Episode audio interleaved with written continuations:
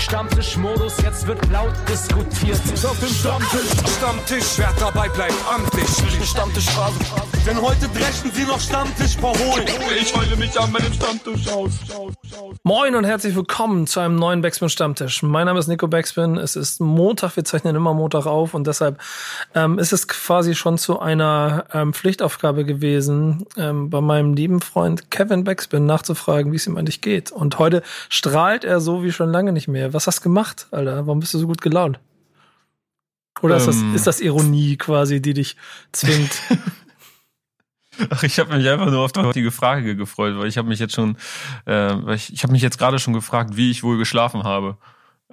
Aber dann kam gar nicht die Frage nach, nach dem Schlaf. ja, ich habe gedacht, ich variiere mal ein kleines bisschen. Aber man merkt ja so, die, die äh, Podcast-Hörer, die sind ja auch besorgt um dich. Sie wollen mittlerweile wissen, wie es dir geht. So, also nachdem wir, muss man ja auch mal ehrlich sagen, um sind wir schon ein bisschen Mhm. im Feedback, nachdem letzte Woche verkündet wurde, dass das jetzt so dein letzter Monat ist und dass du dann ja äh, endlich gehst, haben, haben so viele, sehr viele Leute sich sehr traurig geäußert. Das war sehr schön. Ich habe so, ich habe so Ja, auch so beängstigte Fragen bekommen. gekriegt. Ich, ich habe so beängstigte Fragen gekriegt, ähm, ob, ob denn auch alles trotzdem noch beim Alten bleibt oder ob dann damit auch alle anderen Sachen vorbei sind, ob wir die Backspin einstellen oder so. Es bleibt alles so, wie es ist. Da wird sich nichts dran rütteln, genau. Aber wie war das Feedback für dich?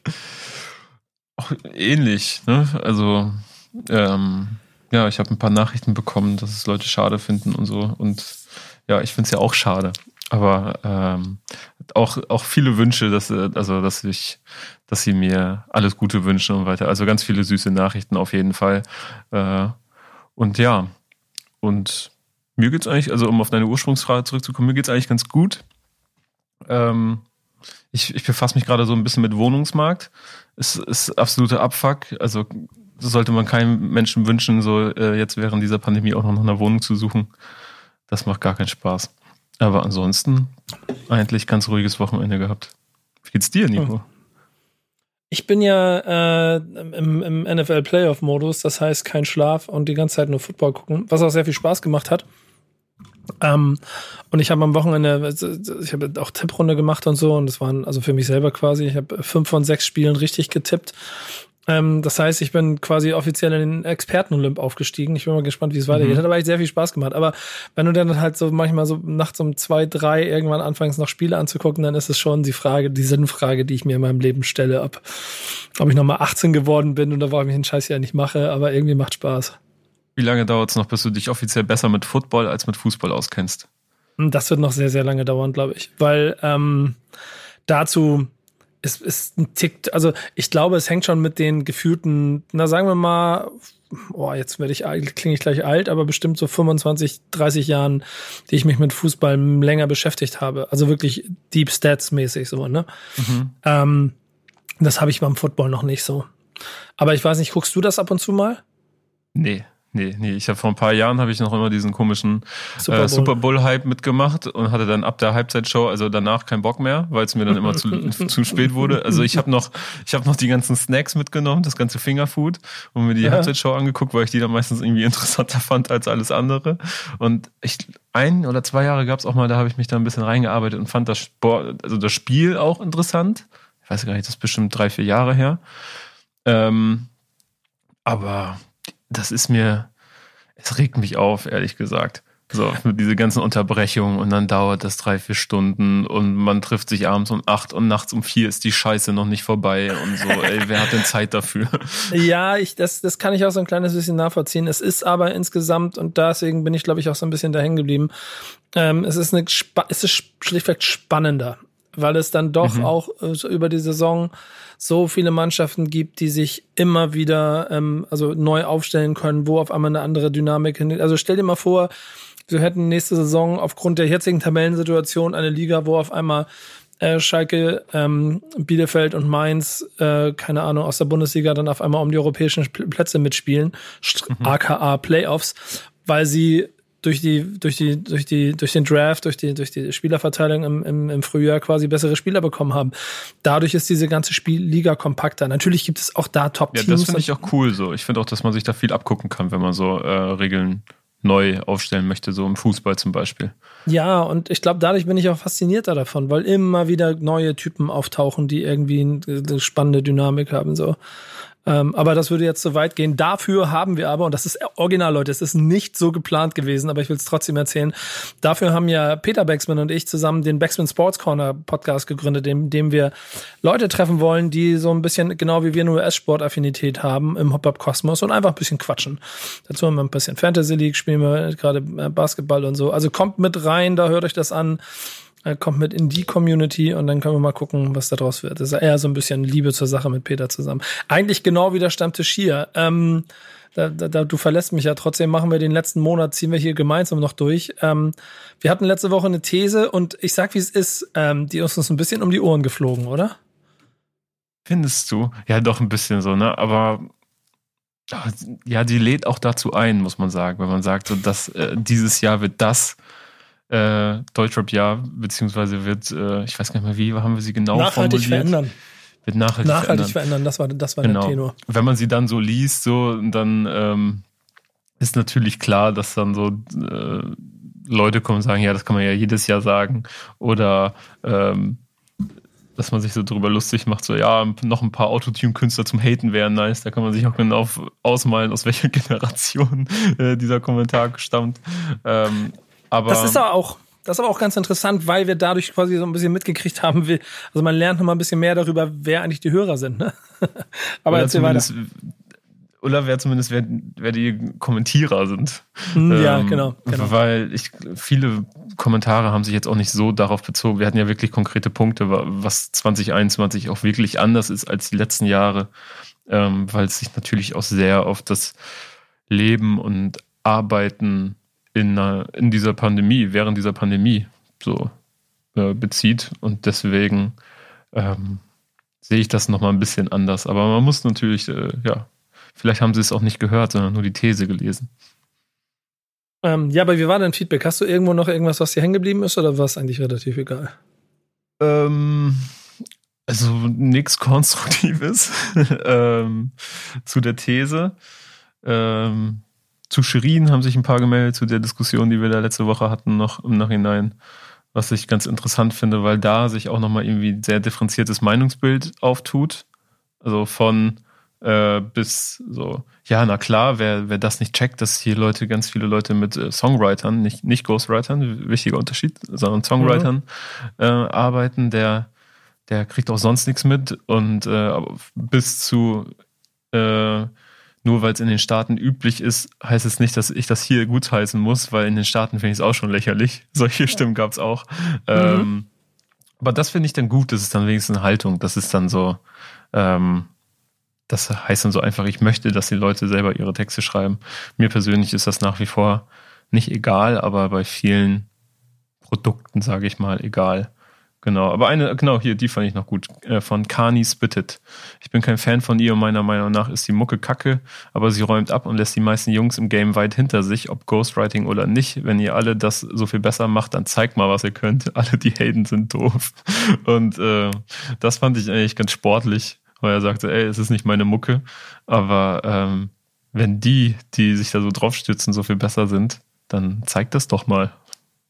Ich, ich liebe da immer dieses, äh, was es nicht ganz passt, aber dieses Cindy-Zitat, äh, Shindy-Zitat, wenn das Shindy gemacht, Mashallah, mach nochmal. Das stimmt schon irgendwie so ein bisschen in alle Richtungen. Es gehört mehr dazu als nur ein paar Ghostwriter und ein gutes Konzept, wenn du langfristig Erfolg haben möchtest und Leute von dir überzeugen willst. Ähm, da ist sie auf jeden Fall ein sehr gutes Beispiel für. Ähm, mhm ich würde sagen, aber wir können dann, weil wir jetzt eh schon ein bisschen äh, in diese Richtung gehen, was das Diskussionswürdige angeht, einfach mit der neuen These anfangen. Und ähm, mhm. ich glaube, das ist cleverer, wenn du damit anfängst. Ich stell mal eine These auf.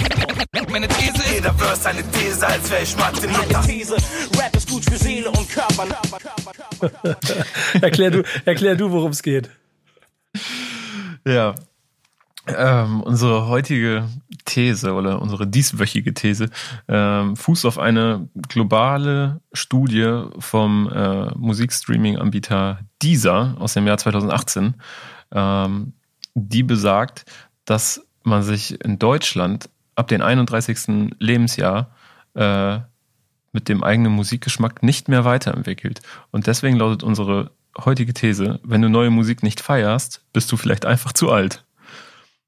Nico, wie fühlst, fühlst du dich da direkt vorm Kopf geschlagen mit, wenn du äh, Küçük Efendi und Jan Kaffer nicht feierst? Vielleicht verstehst du sie einfach nicht. Ja, aber das ist ja, und das ist das Schöne. Ich glaube, ähm, also ehrlicherweise, in der, in der Konstellation, in der ich bin und wie ich es versuche hinzubekommen, bin ich mir diesem bewusst.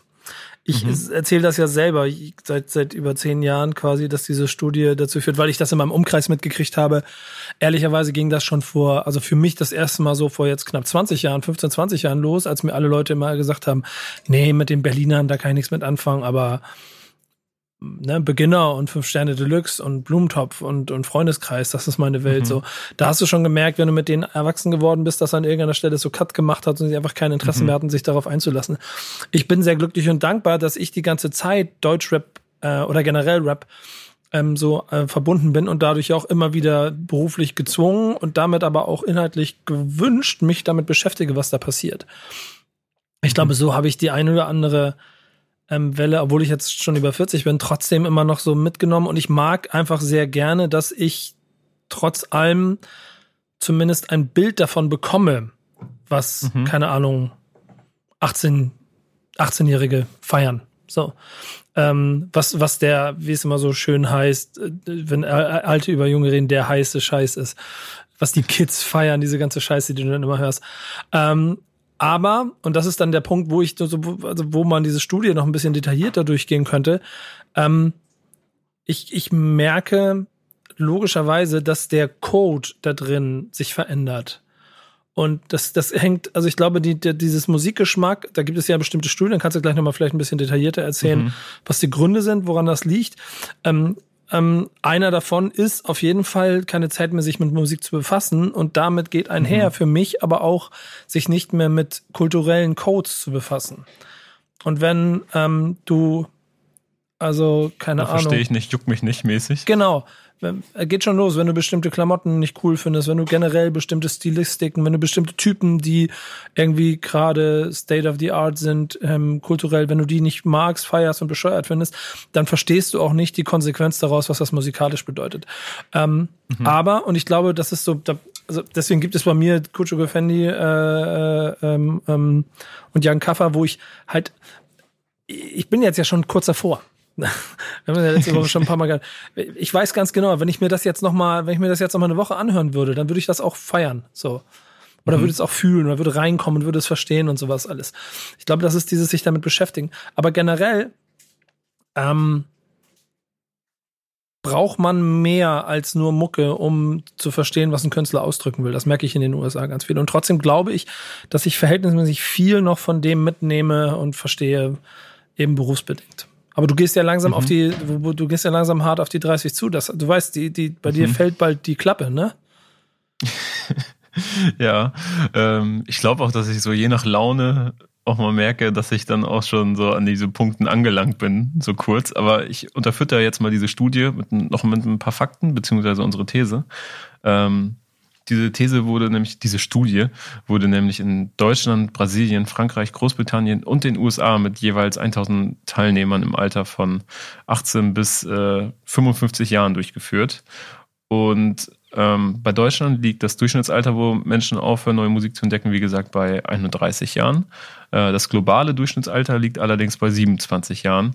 Ähm, bedeutet, dass im internationalen Vergleich äh, deutsche HörerInnen noch mit am längsten neue Musik entdecken. Und ähm, der Höhepunkt, also da, wo man, wo man am meisten äh, Musik für sich entdeckt und sich irgendwie am, am längsten dafür äh, begeistern kann, sich neue Musik zu entdecken, liegt bei uns hierzulande bei äh, 26 beziehungsweise 27 Jahren. Also Wie alt bist du, ähm, Kevin? Ich bin 29. Okay, das heißt, deinen Höhepunkt hattest du schon, jetzt läufst du langsam aus. Vielleicht jetzt bin ich auch ein Ausreißer. ja, vielleicht lässt du, verlässt du auch Backspin jetzt so langsam und das heißt, de facto wird sich dann irgendwann in den nächsten ein, zwei Jahren so der Musikgeschmack einstellen. Und dann wirst du nur noch, Das ist- das- nur noch die Duell-LP von 2014 rausholen Ey, das kann halt wirklich sein, weil äh, ich ja jetzt hier zwangsläufig sehr viel Musik äh, höre. Und ähm, dann aber auch so ein bisschen, das habe ich glaube ich auch letzte Woche schon erzählt, so ein bisschen das Ding in alte, in ältere Regale so ein bisschen vernachlässigt habe die letzten Jahre, weil ich gar nicht dazu gekommen bin. Ähm, das kann natürlich passieren, dass ich mir jetzt wieder, keine Ahnung, 808s und Heartbreak anhöre, so wie letzte Woche nach dem Stammtisch, habe ich direkt gemacht, weil wir drüber gesprochen haben. Ja. Äh, und dann einfach aufhöre, neue Musik dafür zu hören.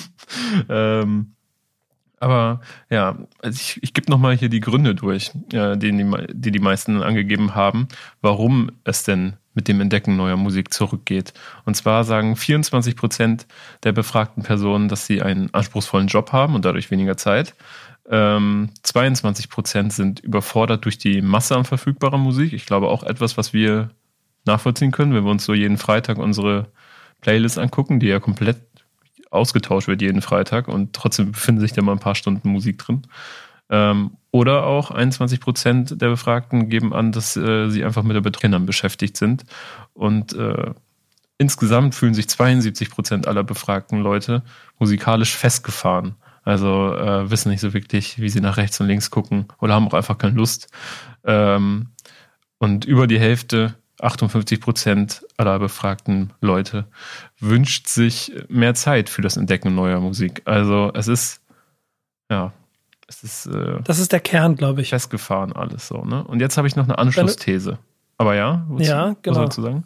Äh, meine Anschlussthese nee, nee, mach mal, mach mal ist, ist nämlich, dass so natürlich auch so eine Mythen- und Legendenbildung irgendwie zustande kommt weil wenn man jetzt alle zwei Wochen ein neues Album für sich entdecken würde und das jetzt gerade der heiße Scheiß für einen ist und jetzt nicht ähm, ein, zwei Jahre lang auf, keine Ahnung, Bambule, zum Glück in die Zukunft, XOXO oder DIY äh, kleben bleibt, dann erzählt man auch zehn Jahre später nicht, ey, das Album, das war noch geil. Und ach, du feierst das und das? Ja, dann hör dir mal Ilmatic an. Das ist das beste Album, das je geschrieben worden ist. 1995, Alter.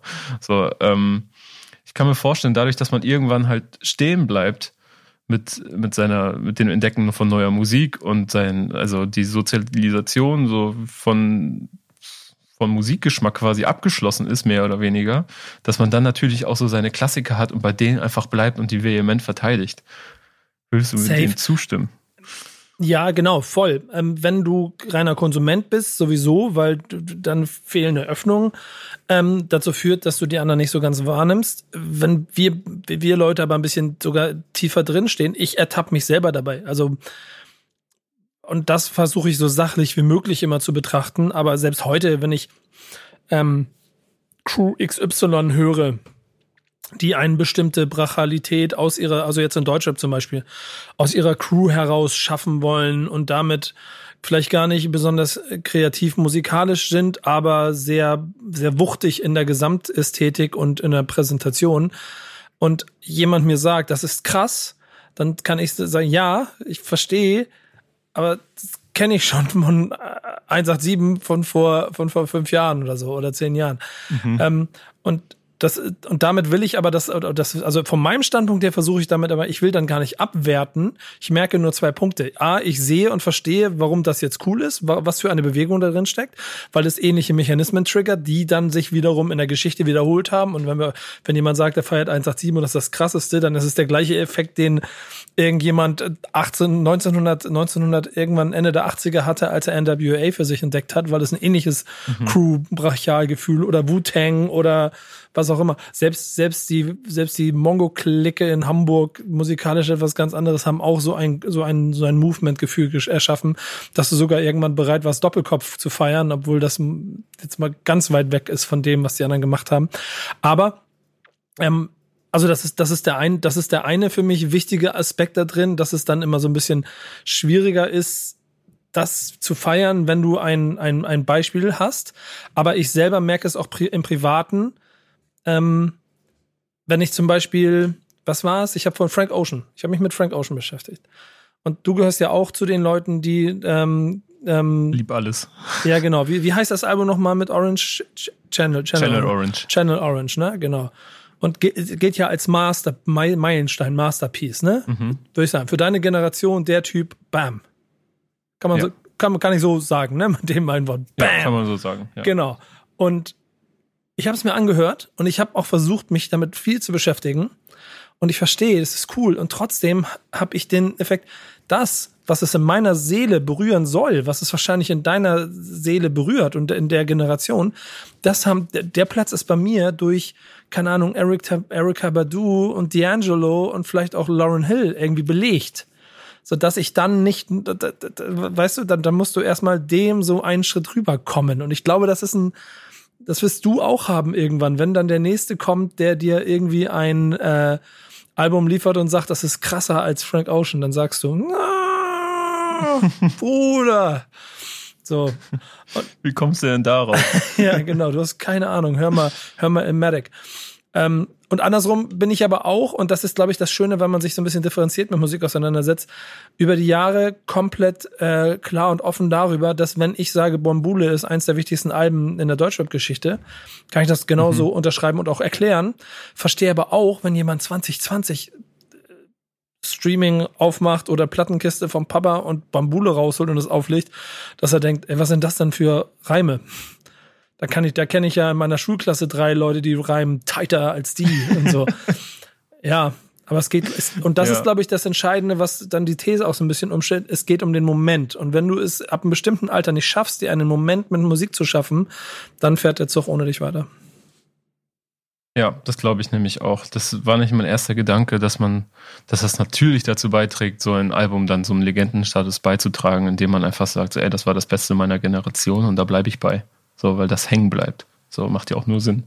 So, ich werde ja auch Ewigkeiten die Materia und Casper-Alben und wie sie nicht alle heißen, hochhalten, so. Deswegen. Ja, du, du hast, du hast ja irgendwelche Casper unreleased äh, Tape-Sachen, die du höher halten wirst als jedes Premium-Release Nummer 1 Album, das heute rauskommt, wo sich äh, viele darauf einig sind, dass das mega krass ist. Also ist ja interessant. Also ja. gebt mir mal eure Meinung da draußen. Äh, sagt mal, was ihr denkt und was ihr davon äh, haltet. Ob es stimmt, ob ihr das selber bei euch und vielleicht auch bei anderen mitbekommt, dass die ähm, eigene musikalische oder vielleicht auch bei anderen musikalische Entwicklung an irgendeinem Punkt stehen bleibt. Und wenn das so ist und wenn ihr das wahrnimmt bei euch oder bei anderen, was macht das mit euch? Schreibt es uns.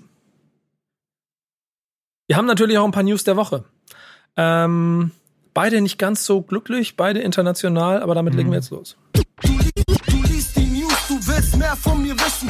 Meine Fresse in die News. Ich will nicht in die News, in die Presse. Wo sind die Newspapers? Und weil ich eben schon so ein bisschen über Lauren Hill gesprochen habe, gehe, schließe ich da mal ganz kurz an, weil es dann eher auch meine Generation äh, betrifft. Und es ist ganz lustig, ich kann euch mal so ein bisschen erzählen, Inside. Wir machen natürlich überall so Redaktionsarbeiten und wir haben ja zwei verschiedene Formate, die so sich ein bisschen mit News beschäftigen, unter anderem auch Love and Hate. Und hier war so die Diskussion, ob das vielleicht auch ein Love and Hate-Thema wäre. Aber ich habe gesagt, nein, das will ich im Stammtisch haben.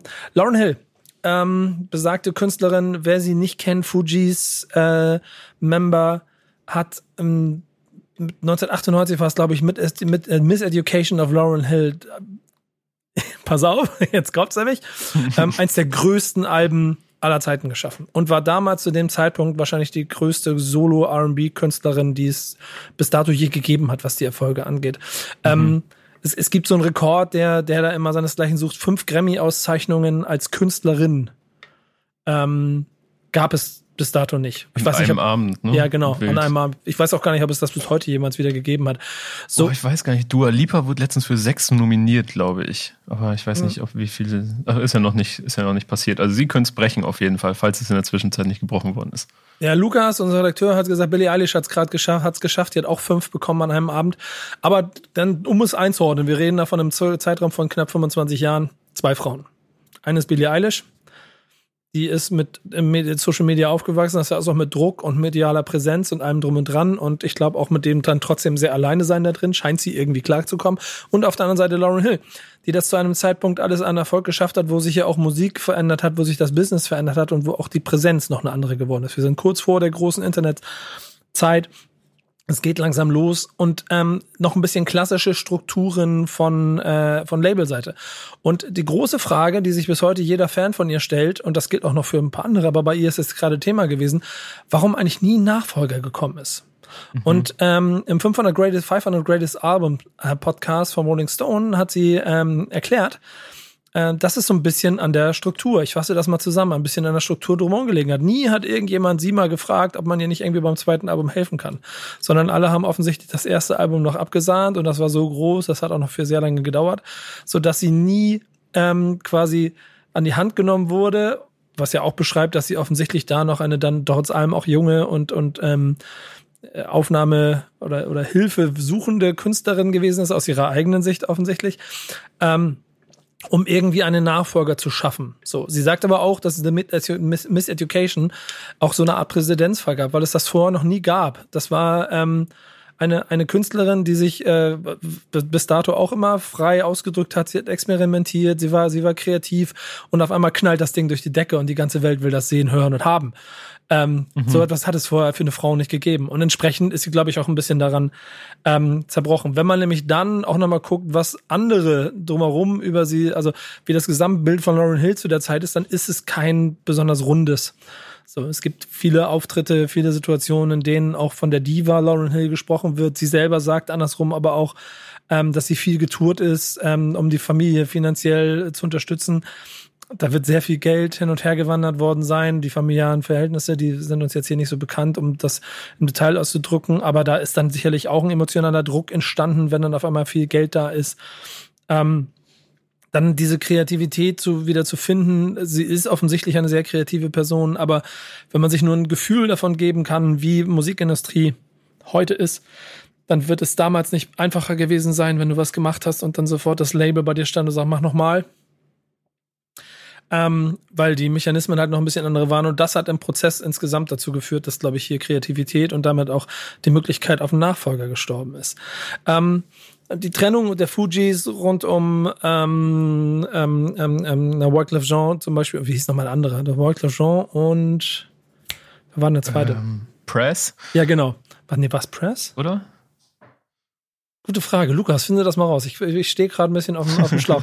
auf jeden Fall zu dritt ja, ähm, ja genau, Press. Ähm, hast recht, ja, Press. Der, die, die drei sind ja als Fujis dann irgendwann auch nicht mehr weitergekommen, weil dann ja mit Fujis und, und, und äh, ich glaube Fujila hieß der Song, auch der nächste Knaller mhm. gekommen ist, dass sie gar nicht von diesen Wolken runterkommen konnte. Und ähm, sie ist damit auch leider ein Musterbeispiel für ähm, Künstler, die so ähm, als Stern nach oben schießen und da so ein kleines bisschen verglühen ähm, in dieser großen Welt. Und man hätte sie wahrscheinlich A, ein bisschen mehr schützen müssen. Und ja, ich glaube, Punkt. Weil dass die, also jetzt mal ein bisschen off the record, glaube ich, definitiv nicht nicht, äh, also nicht handelbar ist. Bin ich mir ziemlich sicher. Aber auch Amy Winehouse ist äh, so ein Kandidat äh, immer gewesen und äh, hat auch Wahnsinniges hinterlassen, ist daran aber auch zerbrochen. Man kann, glaube ich, fast glücklich sein, dass es ihr nicht so ähm, gegangen ist. Insgesamt glaube ich auch eine sehr spannende Serie. Es ist sehr schade, aber jetzt wissen wir spätestens, also spätestens jetzt wissen wir, warum es kein zweites Miss Education of Lauren Hill gegeben hat. Wirklich schade. Fuji ist auch äh, eine Band, zu der ich immer wieder zurückkehre. So immer, es gibt immer wieder einen Punkt in meinem Leben, wo ich mir The Score oder auch einfach nur das Best-of äh, von denen anhöre. Sehr gute Musik, ne? Sehr gute Musik. Ja, das ist wirklich, also wenn man The Score hört, ist das ja beinahe wie ein Best-of schon mhm. gefühlt. Aber äh, ja, unfassbare Mucke. Und weißt du, dass wir da übrigens bei einem Punkt sind, der es ganz interessant macht, was Musik, bezogen auf Musikgeschmack, was Musik besonders macht, wenn es nicht nur die eine, sondern auch die nächste Generation trifft. Und bei uns ist ja definitiv mhm. so ein bisschen zumindest eine halbe äh, Generation, das schon, so würde ich sagen, die, die paar Jahre, die dazwischen sind, die werden auf jeden Fall schon dafür sorgen, dass es zwei Generationen sind. Und trotzdem ist es das gleiche Album, was hängen bleibt. Mhm. Und wenn, in diese Richtung ist es auch einfacher. Wenn es andersrum funktioniert, so, dann haben wir Klassiker. Aber. Ja, ist aber, ist aber auch Teil so meiner, ähm, also ich glaube, mit die ersten Rap-Alben, die ich gehört habe, waren von den Fujis. So, was damit zu tun hat, dass einer meiner besten Freunde so einen großen Bruder hat, der sehr viel Rap gehört hat und uns die Mucke halt dann immer ja, gezeigt geil, hat. Geil, geil. Ich habe immer Liebe für sowas. Aber ähm, ja. bei dir geht es auch um Klassiker, aber noch ein bisschen tragischere Informationen, ne? Ja, Dr. Dre ähm, war nämlich oder ist im Krankenhaus, so ganz genau kann ich es gerade gar nicht sagen, äh, da er eine Hirnblutung hatte. Das, äh, das kam am 4. Januar raus, äh, wurde in diversen Medienberichten aufgegriffen. Äh, er wurde direkt in die Notaufnahme eingeliefert und hat sich dann am vergangenen Mittwoch über Instagram mit einem äh, kleinen Statement äh, gemeldet, wo er sich ja, für die Anteilnahme seiner Fans und Kolleginnen bedankt hat und dass er, er hat erklärt, dass er auf dem Weg der Besserung sei und das Krankenhaus bald verlassen könne. Ähm, und er hat auch seine, die Versorgung, die er in dem Krankenhaus in LA äh, erfahren hat, sehr gelobt. Ähm, ich kann, bin mir auch sicher, dass sich Dr. Dre ein schönes, gutes Krankenhaus leisten kann in den USA, auch wenn es da keine äh, Krankenkassen gibt, ähm, keine verpflichtende Krankenkasse, keine Versicherung. Ähm, und äh, ja, einige Kollegen haben sich bei ihm gemeldet, unter anderem Ice Cube, äh, TI, den wir nicht mögen, und äh, Sierra. Und ähm, laut TMZ soll er noch ein paar Tage im Krankenhaus bleiben, so um einen Test zu machen, denn die Ursache dieser Hirnblutung ist nicht bekannt, zumindest nicht öffentlich.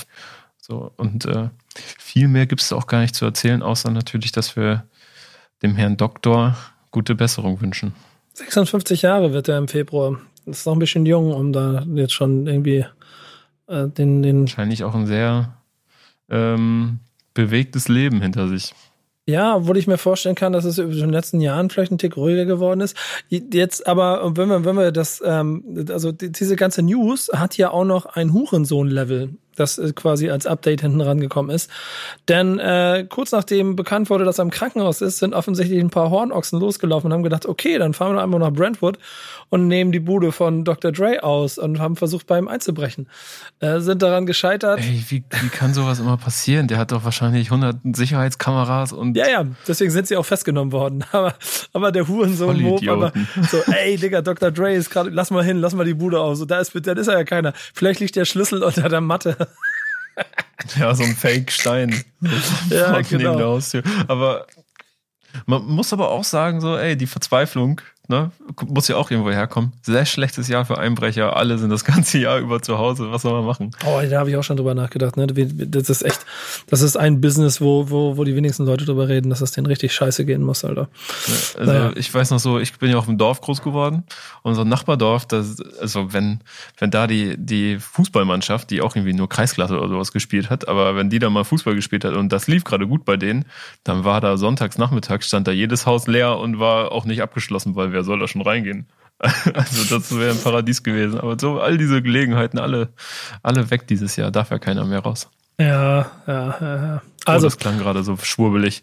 Es sollen ja alle zu Hause bleiben, ist ja auch gut so. Genau, genau, genau. Ähm, der äh, äh, gute äh, Doktor soll auf jeden Fall gut gepflegt werden. Hoffen wir mal, dass er ähm, da auch gesund rauskommt und vielleicht dann eventuell ein bisschen ruhiger macht. Ähm, genug für die Nachwelt hat er auf jeden Fall schon hinterlassen. So, da, ich, ich, überlege, ob wir ihn eigentlich schon mal, wird Zeit, dass wir auch mal einen Dr. Dre-Song bei uns in den, äh, in den Hausaufgaben haben.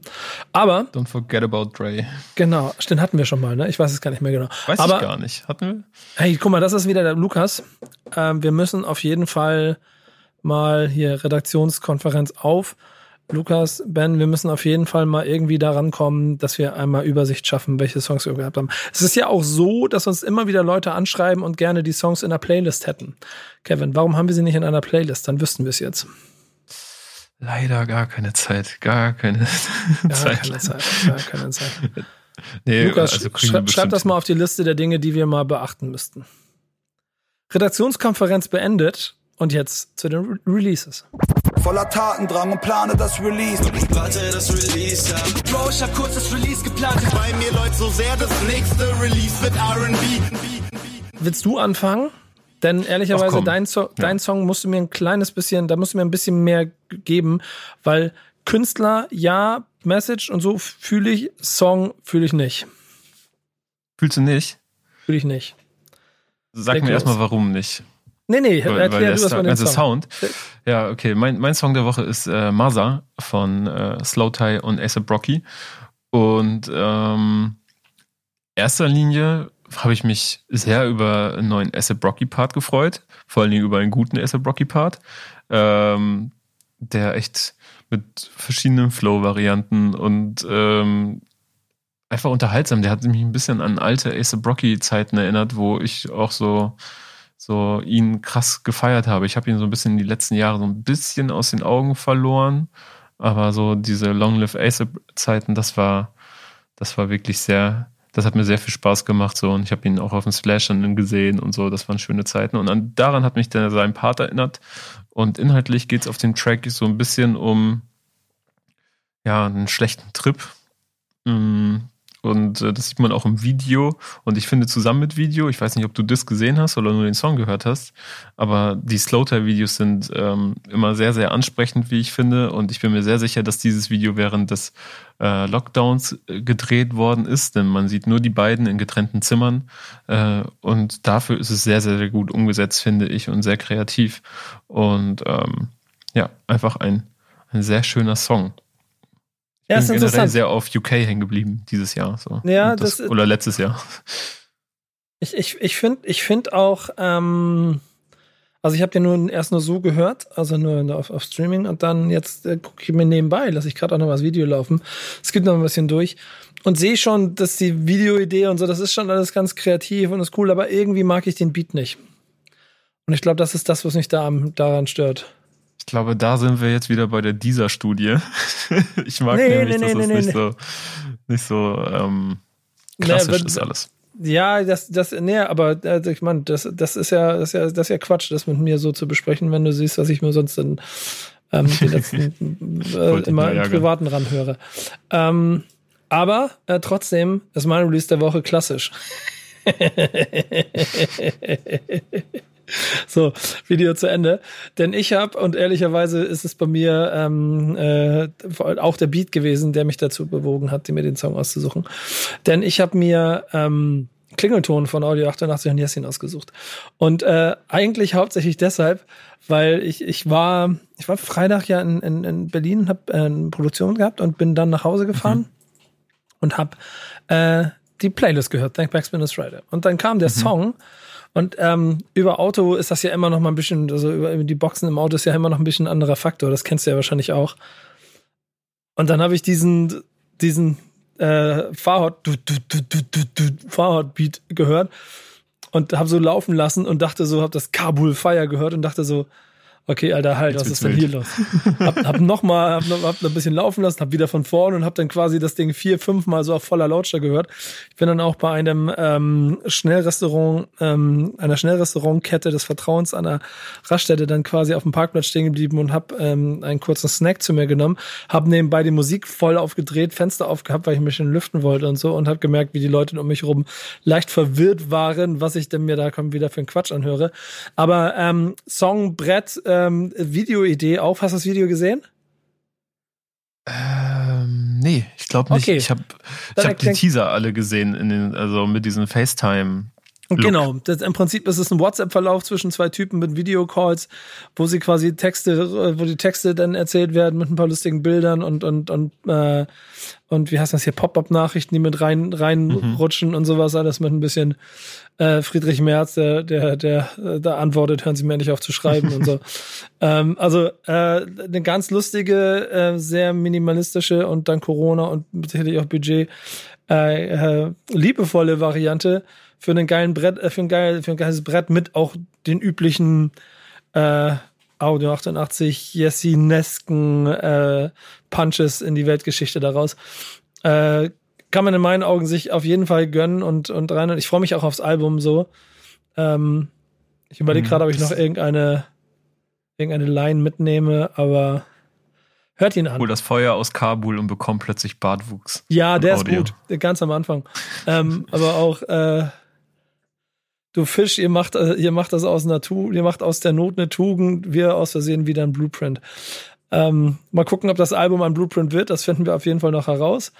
Äh, ich weiß Ich gar habe nicht, auf jeden Fall sehr viel gehört, als sie es vor ein paar Wochen bekommen haben, so zum Hören. Ja. So, das lief äh, ein, zwei Tage lang sehr viel durch bei mir.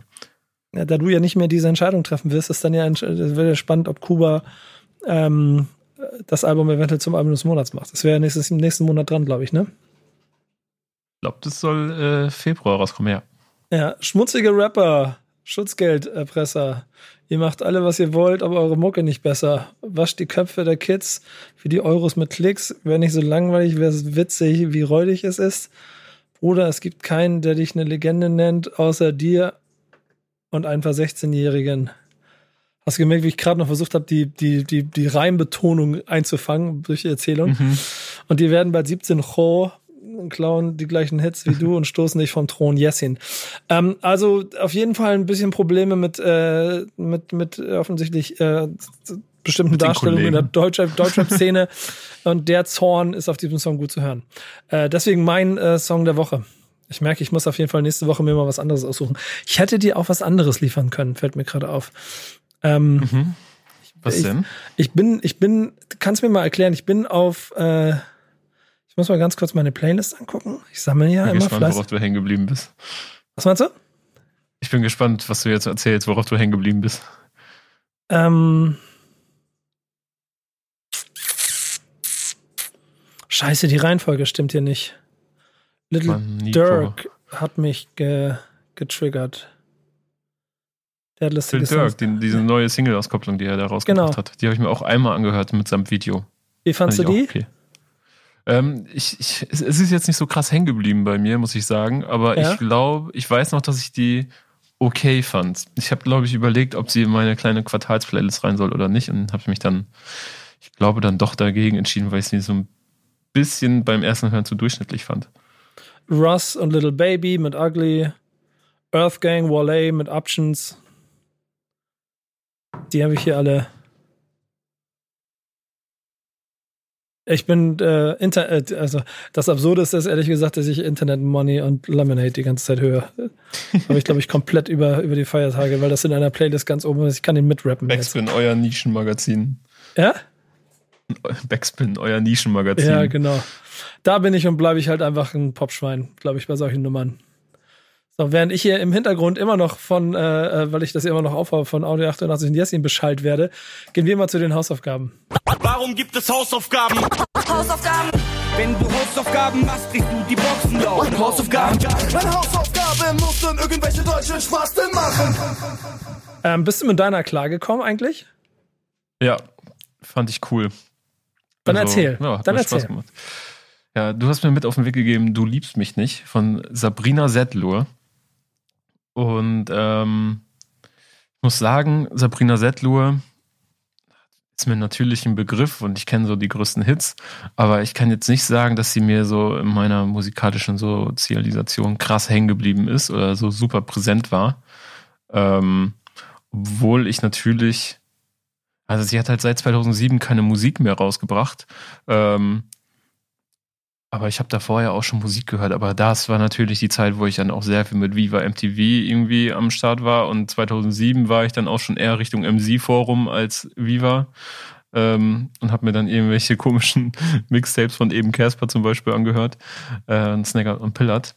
Aber Du liebst mich nicht war, ihre erst, äh, war ihre erste Nummer 1 äh, Single. Und es hat mich ein bisschen gewundert und auch übrigens die erste Nummer 1 äh, Single einer Rapperin in Deutschland.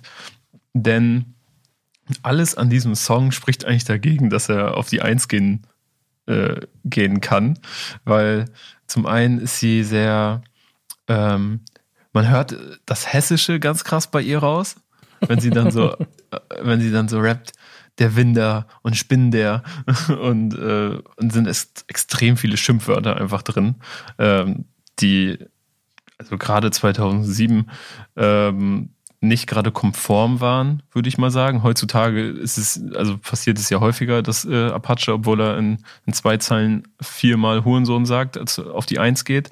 Aber ähm, ich glaube 2007 war das, glaube ich, ein Novum, beziehungsweise alles andere als üblich. Und dazu kommt ja auch nochmal, dass, äh, dass es immer so ein gewisses Frauenbild gibt, was man, was in der Musikindustrie erwartet worden, worden ist und auch immer noch erwartet wird, so traurigerweise. Ähm, und ich glaube nicht, dass das, dass sie diesem Bild entsprochen hat 2007. Kann ich mir nicht vorstellen. dass da kannst du im Zweifel mehr zu sagen. Aber grundsätzlich geht es hier um, äh, doch, es ist eine Ballade. Ähm, und es geht um Herzschmerz. So, sie ist offensichtlich jemanden auf dem Leim gegangen, der äh, mit ihr nur gespielt hat. Und äh, sie bringt relativ aggressiv zum Ausdruck, dass sie keinen Bock mehr hat auf diesen Fuckboy. Und ähm, und ähm, hatten, ist eine geniale Topline dazwischen, muss ich sagen. Ähm, und zwar sagt sie, äh, oder ist in der, wird in der Hook, ich glaube, Cassandra Steen singt, das bin ich mir sehr sicher, die ja auch sehr viel mit Moses Pelham und Glasshouse dann äh, Erfolg hatte und viel zusammengearbeitet hat. Äh, du liebst mich nicht und deshalb liebe ich dich jetzt auch nicht mehr. Also einfach dieser Trotz, aber das bleibt so gut im Kopf und ist ja auch der häufige Mechanismus, den man sich dann so herbeiwünscht. Ähm, deswegen geile Zeile. Und dieser Song wurde auch gecovert 2015, also vor jetzt sechs Jahren von äh, Ado Koyo und äh, Shirin David. Mhm. Auch witzigerweise noch in der 3P-Beschreibung bei YouTube verlinkt. Ja, ja. So wird ja. darauf aufmerksam gemacht. Ja.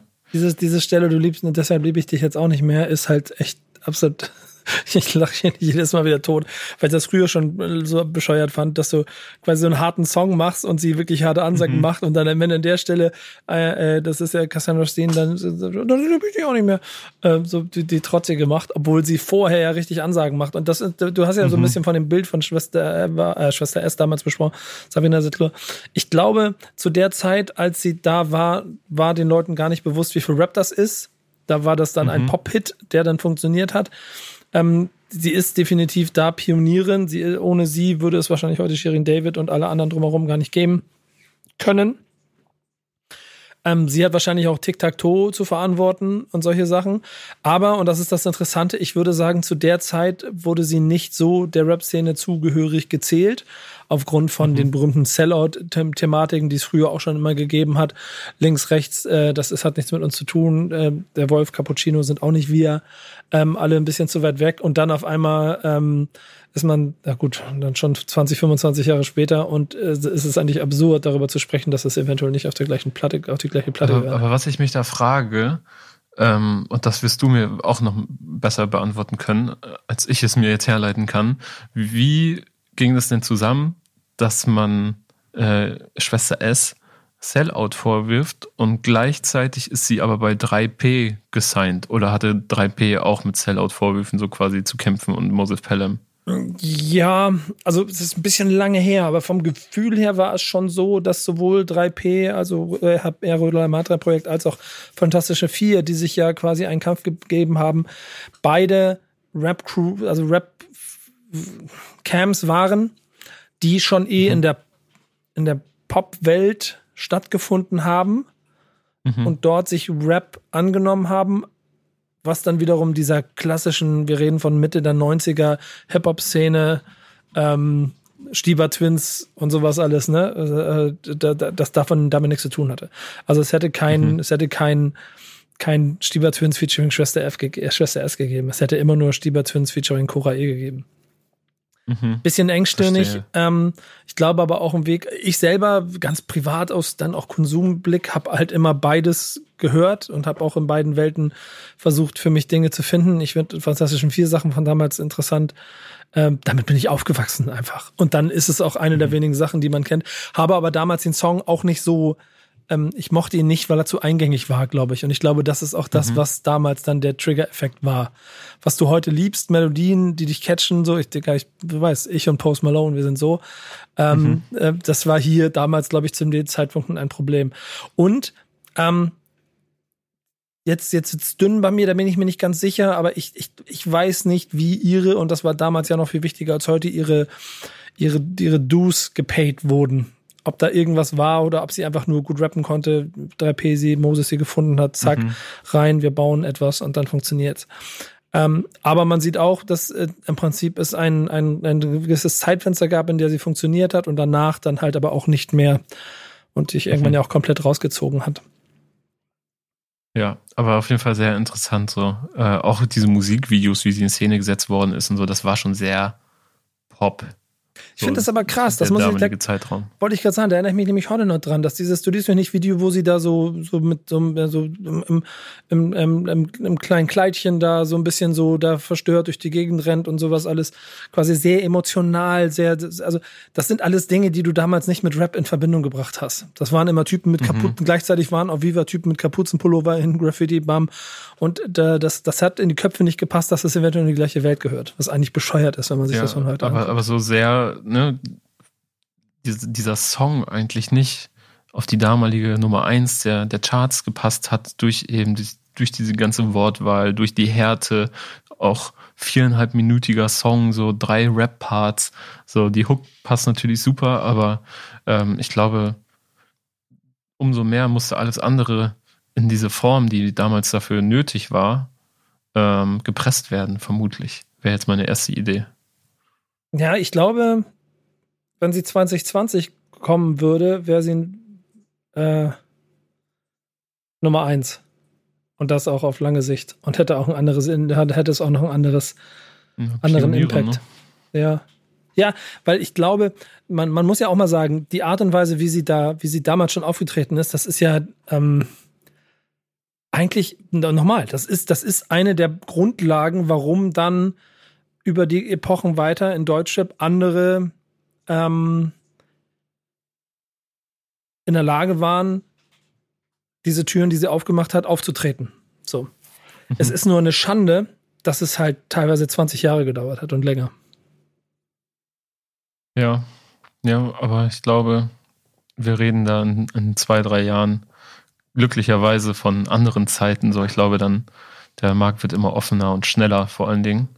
Und ähm, ja, aber weißt du, was du was auch wieder merkst? Je mehr, je mehr Rap in den Pop geht, desto mehr ist eine, ist, ist, ist davon da.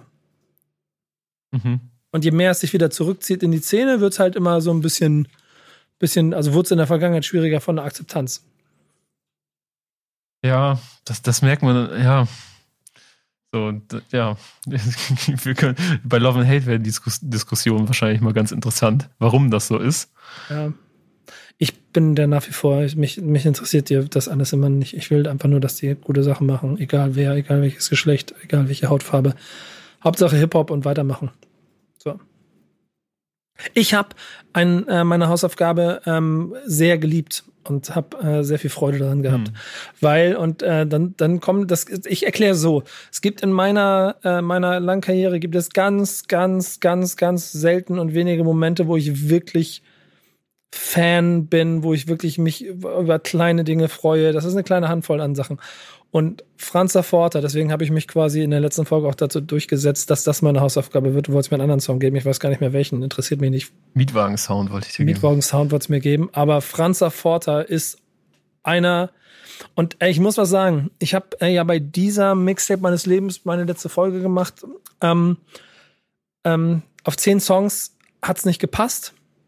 In 20 Songs wäre dieser dabei gewesen. Wahrscheinlich schon in 15, mhm. wahrscheinlich schon in 13 Songs war dieser dabei gewesen. Aber ich hatte mir da den Anspruch gemacht, das komplette Leben so. Und dann habe ich einen Haftbefehl-Song referenziell für ganz Frankfurt genommen. Aber eigentlich ist, hat Chelo, haben Chelo Abdi so viele Songs gemacht, die, die mir so ans Herz gehen, die ich so liebe. Und vor allen Dingen, die mir mit, durch das persönliche Kennenlernen, aber auch mit dem Vokabular in den Songs, ähm, quasi Welten neu gezeigt haben und anders erklärt haben und auch damit eine ganz große also die Ästhetik verändert haben von Deutschrap, würde ich sagen. Mhm. Haftbefehl ist das große Paket, aber eigentlich, wenn man sich die Texte von, vom, gerade vom Mietwagen-Tape anhört, ähm, sind das hier, das ist, das, das sind die, die es gemacht haben. So, da, da, da ist die, da ist die Quelle, da ist die Wurzel. Dies, keiner hat es in diesem großen Umfang, glaube ich, gemacht wie Cello und Abdi. Und ich liebe, wenn, hast du das Video noch mal angeguckt? Äh, nee, habe ich mir jetzt nicht in den letzten Tagen nochmal angeguckt. Das ist jetzt ja, ein bisschen genau. her. Dass ich Aber dann umso schöner. Dann kann ich nämlich auch da nochmal kurz erzählen, weil war ja auch meine Hausaufgabe, dann kann ich das nämlich schön erzählen. Ich liebe, es gibt so eine schöne Anfangsszene, wo dann, wo dann Abderrahim erzählt, äh, Mietwagen-Tape. genau, 2010 Abschlussquartal. Ich höre gerade nebenbei noch ein kurz bisschen mit. Ich, ich, ich fühle das. Und dann sitzt er da in einem Raum, irgendwo Frankfurt, Bahnhofsviertel, äh, da steht Tee auf dem Tisch und so. Und ich, ich, ich fühle diese Szenen, weil ich quasi dann ein Jahr später mit den Jungs an den gleichen Stellen saß und die gleichen Szenen erlebt habe. Ähm, 100% echt, 100% authentisch, mich auch in eine Welt mitgenommen haben, die ich, äh, die ich so noch nicht kannte. Und äh, dieses Vokabular, das Vermengen des Vokabulars, ne? Also mhm. Äh, ich, ich werde diesen, diesen Anfang, den kann ich immer aus, den kann ich immer mitmachen. Zeroid, äh, Sisu Rap Numero 10 Frankfurt, das ist Mon Petit Normandie. Und das geht überall die ganze Zeit weiter. BM, R6, Keyset, Mon Ami. Gibt dir diese Sätze, Shish Rap Onami. Bestnote 1 plus, sehr gut, très bien. Äh, ich höre auf. Aber ähm, das ist, ist, also tausend Kleinigkeiten und ich weiß nicht, wie es dir ging, als du das erste Mal Mietwagen-Tape gehört hast, aber ich habe mich damals das erste Mal wieder wie vorher, 30 Jahre vorher bei Public Enemy gefühlt, als ich einen Text in die Hand genommen hatte, um zu verstehen, wovon die und immer wieder Stopp zurück, Stopp zurück, um zu verstehen, was Public Enemy da sagt. So ging es mir mit Cello Abdi Mietwagen-Tape, weil ich verstehen mhm. wollte, wovon die reden. Ja, ich habe in erster Linie habe ich ähm, auf dem auf dem Pausenhof, äh, weil ich dann noch in der Oberstufe war, dafür gekämpft, warum das gut ist und warum, warum man das hören sollte und so weiter und habt äh, ja habt in vielen Dis Diskussionen verwickelt. So und später hat sich das dann fortgeführt dann war das dann war das nicht mehr der Pausenhof sondern oder bitte gesagt der der Lehrerparkplatz. Pump ähm, Action Hinterhof Frankfurt Schrotliktier genau. Reebok Classics das ist Haute Couture Ja, später war das dann so die WG-Party, wo ich mich darin gestritten habe, dass jetzt Haftbefehl nicht geskippt wird und dass alle sagen, dass er nicht reden kann, einfach die Schnauze halten sollen, weil das stimmt nicht. Ähm, aber das gut, das Geile bei Celo. Celo PLO, Repräsent, FFM, Zoo, Hurensohn. das, ähm, reden so. Das, ähm, dass sie sich ja immer auch krass reflektiert haben, welche Rolle die gerade da so einnehmen und was das bedeutet, also auch gesamtgesellschaftlich, beziehungsweise oder in der Szene, innerhalb der Szene, dass sie so rappen, wie sie rappen und dass sie ihre Wörter so wählen so und äh, das ja. immer wieder auch mit Referenzen verpacken, so wie Celo auch so, sagt so, Tamam, ja, hast du das verstanden? Zwei Immigranten fremd im eigenen Land, so was ja eine Anspielung auf auf Advanced Chemistry ist ähm, und sich dieser Rolle vollkommen bewusst ist, dass sie äh, mit dem Hinterhofjargon quasi eine Sprache sprechen, die der Großteil der deutschen Rap-Hörer jetzt erstmal nicht, ähm, zumindest der, der, der Szene, wie sie verstanden wurde, so MC-Forum abnörden über Reime und 1-2 und Co., ähm, dass das jetzt erstmal etwas ist, was da nicht reinpasst äh, in deren Bild von deutschen Rap. So und ähm, aber trotzdem haben sie diese Referenzen gebracht, sind sich dieser Rolle bewusst gewesen, immer die sie eingenommen haben und äh, haben deswegen auch eine ganz ganz krasse Pionierrolle. So. Ja, ich, ich glaube, es war auch noch nach dieser berühmten Agro-Ära, wo alle, alle krass und heftig waren. Ähm, und wurde größer und ich bin der, bin der nächste große Boss waren hier Jungs, die dir erzählt haben, dass sie halt Musik machen für die Jungs, die die äh, Ware äh, für die Jungs im Mietwagen auf Kickdown Richtung Amsterdam. Mhm. Ähm, also die Jungs, die quasi den den Handel machen, also die die, die Kleinscheiße machen von den großen Jungs. Und wenn sie mir dann erzählen, Knackseffekt drückt Dinger nach Graz und Bayern weg, Teile PCP, Angel Dust, MDMA verstrahlt die ganze Stadt, AKA, GTA. Ähm, das ist äh, das das zeigt halt irgendwie so es geht auch um den gleichen Quatsch, so. Also ich muss wirklich sagen mhm. Quatsch, weil ich, ich und Drogen, ne, ich finde find einfach alles bescheuert nach wie vor. Aber trotzdem haben sie mir ziemlich schnell, und das geht dann mit der ganzen Diskografie erklärt und ich habe durch sie verstanden, dass es Realitäten sind. Mhm. Und dass man die erstmal verstehen muss, damit man danach ein Urteil darüber fällen kann, was passiert, wenn du in diesen Realitäten groß wirst. Mhm. Und dafür werde ich sie auf ewig, glaube ich, ähm, ähm, ähm, schätzen. So, also ich mag die Jungs halt auch einfach unheimlich gerne. Und Franz Forter ist deshalb, glaube ich, das ist die, das ist die, das ist, das ist dieser Nullpunkt für mich. Mhm. So. Dieser Song. Deswegen Glaubst ganz große Hausaufgabe.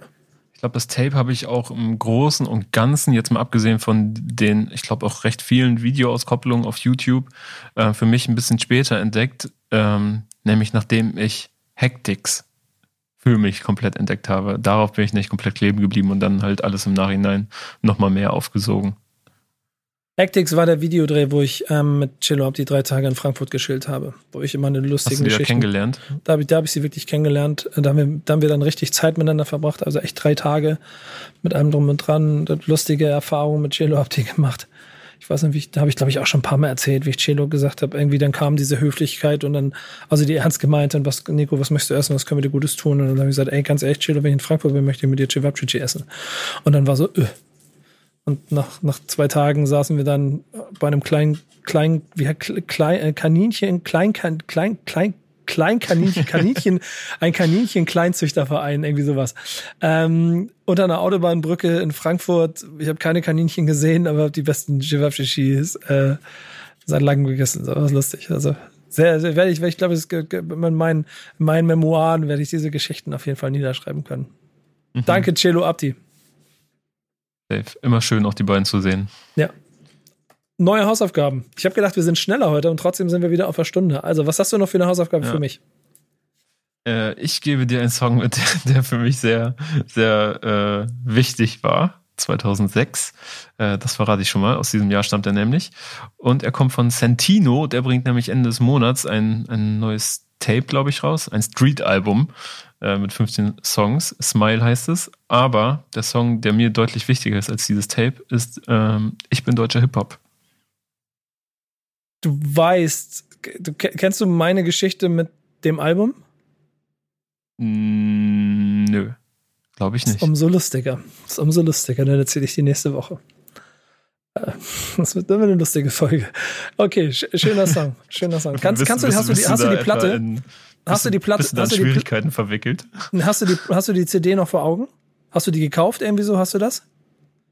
Die nicht gekauft, so das waren die Zeiten von Okay. www.fadrap.com und ab Deswegen ging es auf, dem ja, deswegen drauf. ging's auch nur auf Startplatz 99. Aber da gab es, da gab es so ein, da gab es so ein Cover und da gab es ein Centino und du konntest seine Klamotten wechseln. So Geil. Gutes Flair Gimmick. Voice, das war meine Idee.